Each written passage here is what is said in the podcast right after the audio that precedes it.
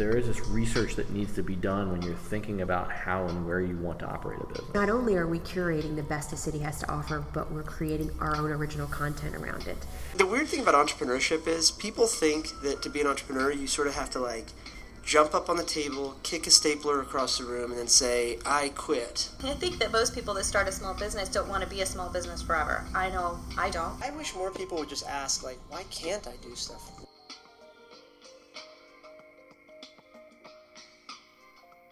Hi, and welcome to Your Business Matters. My name is Mark Hager. I'm your host. We've been doing some uh, shows here over the last couple of weeks. It's kind of specific to the coronavirus crisis and how it's affecting business overall. And uh, so we're going to do this again today. And I have a, a special guest today. He's an educator, an executive, and an entrepreneur.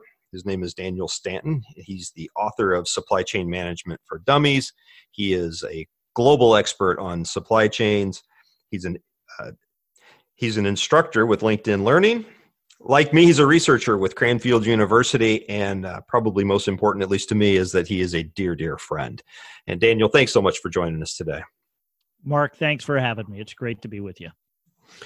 Well, uh, supply chain has been in the news quite a lot here in the last few weeks, as we've seen uh, this uh, stay-at-home orders, uh, you know, being implemented across the country, and uh, it hasn't been any more noticeable than in the toilet paper aisle at your local grocery store. Yeah, it, it's amazing. We run, yeah, we, we run out of toilet paper, and all of a sudden, everybody's really, really interested. In well, as I've said before, you know, if the biggest fear we have in this world is running out of toilet paper, this is truly an advanced society that we're living in. Right, first world problems. First world problems. Well, talk to us about that particular issue because it's obviously it's representative of other things that happen in the supply chain. Sure. So in the world of supply chain management, there's this really well-known phenomenon called the bullwhip effect. Uh, it was it was first identified by an MIT researcher uh, probably 60 years ago uh, by the name of Jay Forrester. And what Forrester realized is that when you have, um, uh, you, I'll, I'll, say supply chains tend to operate pretty well in steady state. But when you have even relatively small disruptions in either supply or demand, it creates these ripples. And, and um, not only does it create ripples that move up the supply chain, but they get amplified at each tier as they move up. So uh, if you have a small increase in demand at a retail store, well, well, that um, gets amplified when it moves back to the distribution center and the wholesaler, and again, uh, all the way back to the factory, and and even um, for for raw materials.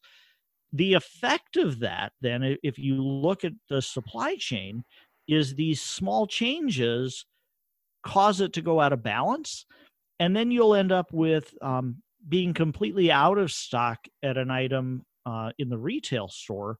And at the same time you know a, a, a, few steps upstream in the supply chain you'll have huge amounts of extra inventory like bursting at the seams. Um, i think toilet paper is a great example of that, that that we're all seeing right now. But the truth is we're seeing this in lots of supply chains all around the world as a result of coronavirus. Well how, how does that begin to balance itself out? And what are we dealing with? Uh, or I guess what's the eh, what's the threat? Sure. So, um, what you know, the the issue is anything that disrupts the supply chain, anything that that that causes a, a change. Um, when I when I think about it in terms of supply and demand, we've got three different kinds of disruptions occurring on the demand side. Um, so there are some products for which we've had a spike in demand, but where the consumption really hasn't changed. And, and I think toilet paper is a pretty good example of that. Um, you know, for for a bunch of reasons, people go to the store, they buy more toilet paper than they normally would. You know, if each of us were buying maybe ten percent more toilet paper than we normally would, the supply chain could probably handle that. But when people are buying five times or 10 times as much toilet paper and we're all doing it, at the scale of the entire supply chain, that causes a disruption. It causes big ripples that get amplified. The second kind of demand disruption that we're seeing is an increase in demand for things that we're actually consuming more of. I think hand sanitizer is a good example of that. Sure. We're using a lot more. Um, I think a lot of you know the hospital equipment, N95 masks and gloves. So for those things, there's a huge increase in demand, but we've never actually had the capacity in the supply chains to deliver that volume of product before. Right. And so for those things, we we genuinely need to innovate and look for ways to increase the capacity of the entire supply chain, manufacturing, distribution. Um, the third kind of demand disruption that we're seeing is where the demand for products has completely dried up very quickly. Um, so anything having to do with sporting events and concerts, for example, you know, those things had supply chains, right? There were products and services um, flowing through the supply chain to support um, sporting events and concerts, and now those are those are stuck someplace. They're sitting in a warehouse. They're sitting on a truck. So you know, for those things, it's still a supply chain disruption, and it's going to get amplified. You know, going up. Um, so so that's kind of the the first category. For all of those disruptions, on the demand side. The good news is they'll settle out over time, right? Supply chains are adaptable.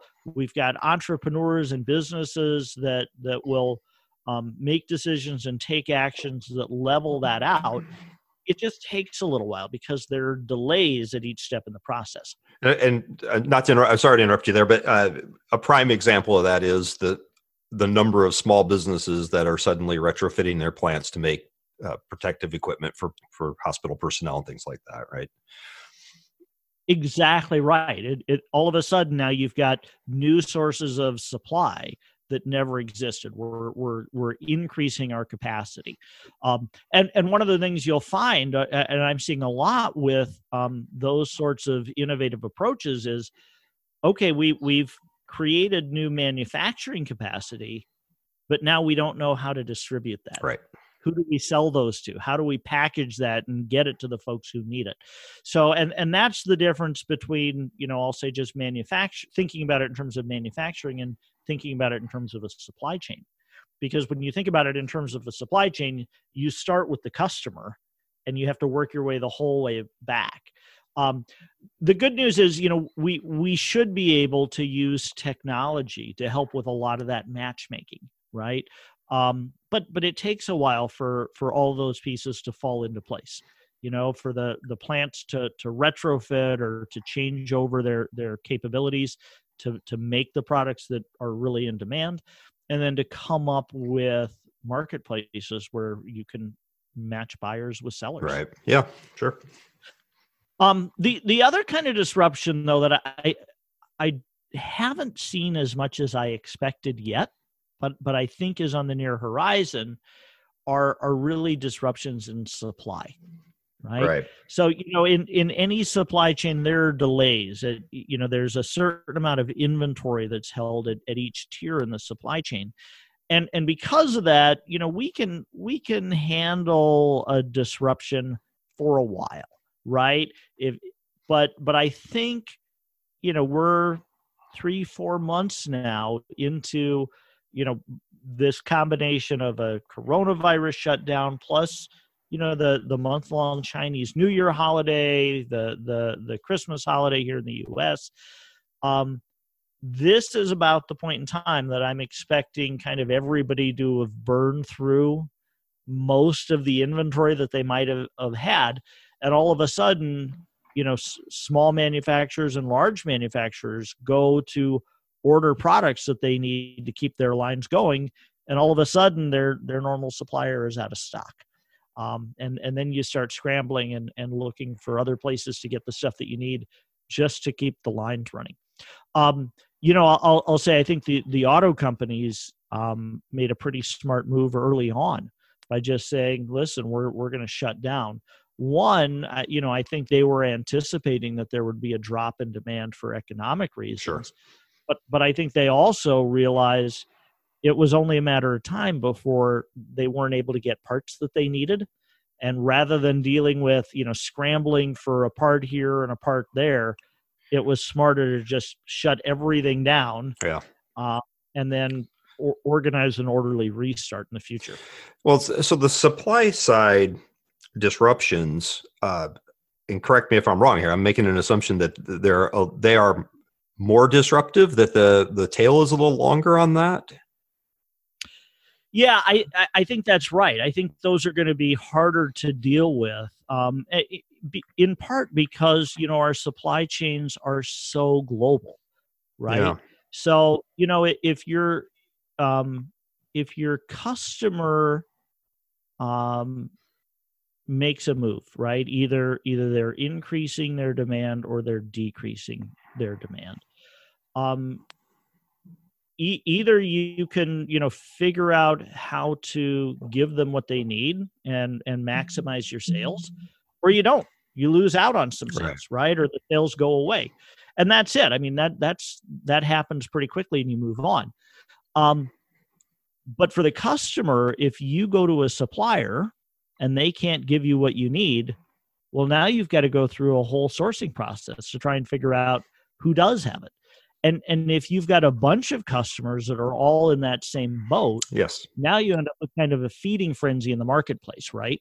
Um, and so that has a tendency to to drive prices up right? It, it, it leads to inflation. Um, it creates all kinds of gaming where for example if, if if a supplier has a limited quantity and they've got a lot of customers that are placing orders well they they may um, place those customers on allocation and prioritize Right. so now, as a customer, you're incentivized to order more than what you need in the hopes that you'll actually get what you need, right? And so it creates what I call phantom demand. Um, and, and um, you know, a, a customer may place orders at multiple suppliers, assuming that some of them are going to cancel and not come through, but but they're sort of you, you know, playing right. the field.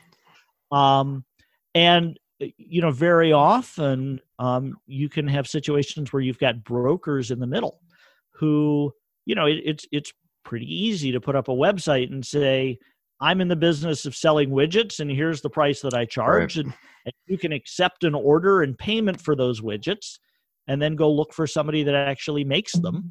Right. Right? Right. And so you find these situations where a customer places an order with a broker thinking that, you know, they've got a deal and there's a contract and it's just a matter of time.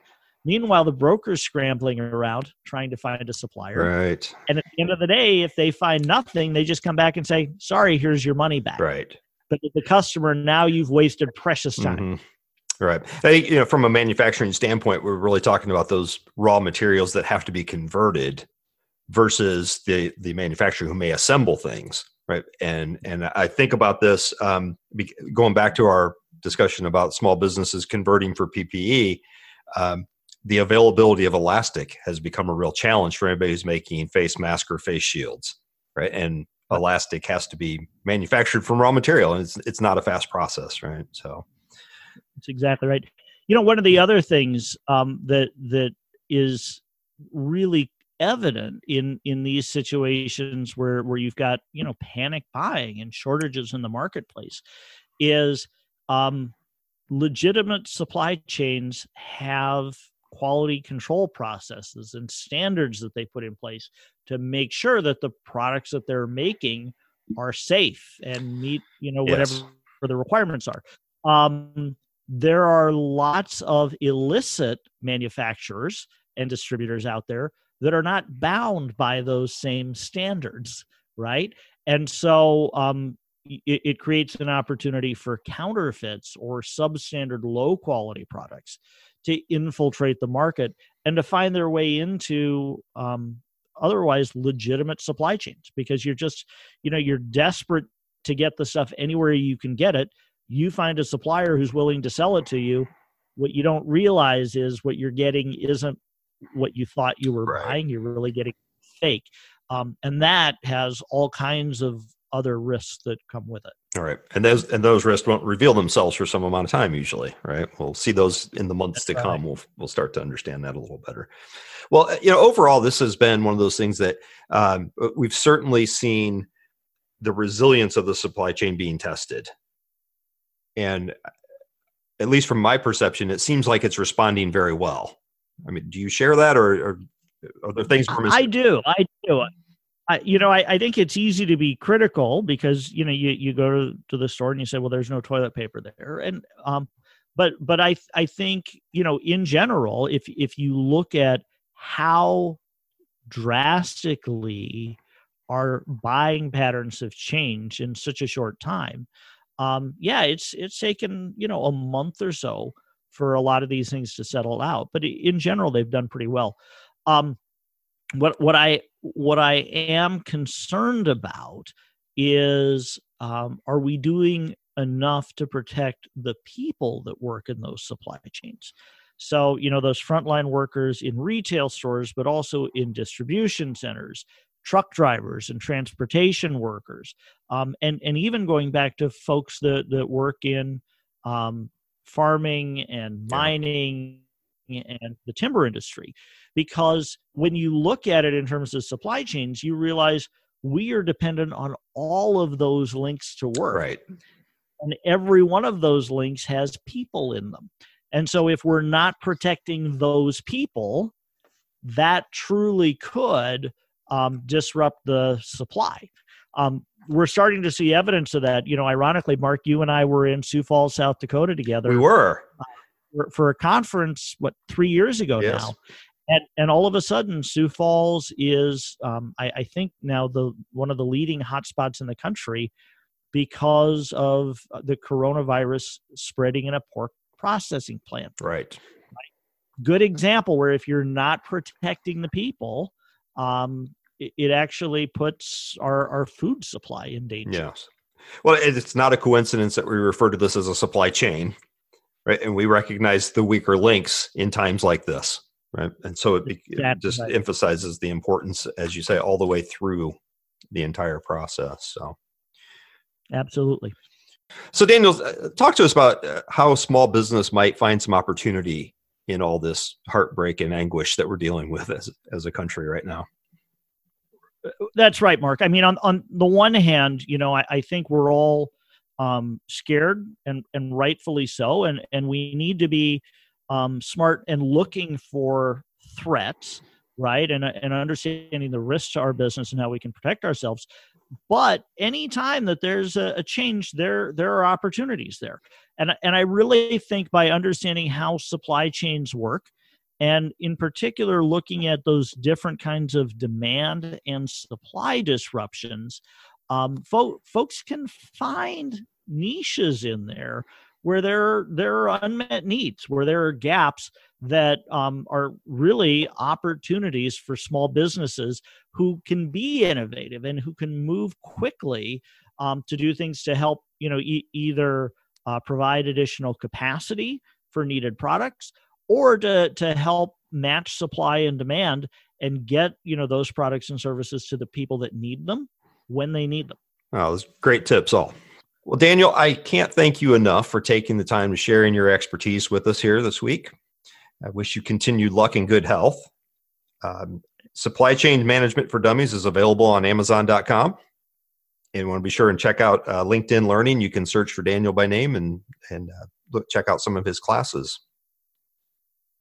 absolutely mark thank you so much for having me and hope that everybody out there is staying safe and doing the great work that we're counting on small businesses to do to keep the engine of the us economy going And again, a big thank you to Daniel Stanton for joining us on Your Business Matters.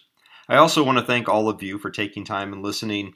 I appreciate your joining us, and I hope you found this uh, show to be helpful and interesting. I hope your business is doing well. I hope your families are all safe and healthy in this terrible time. And I look forward to talking to you real soon again here on Your Business Matters.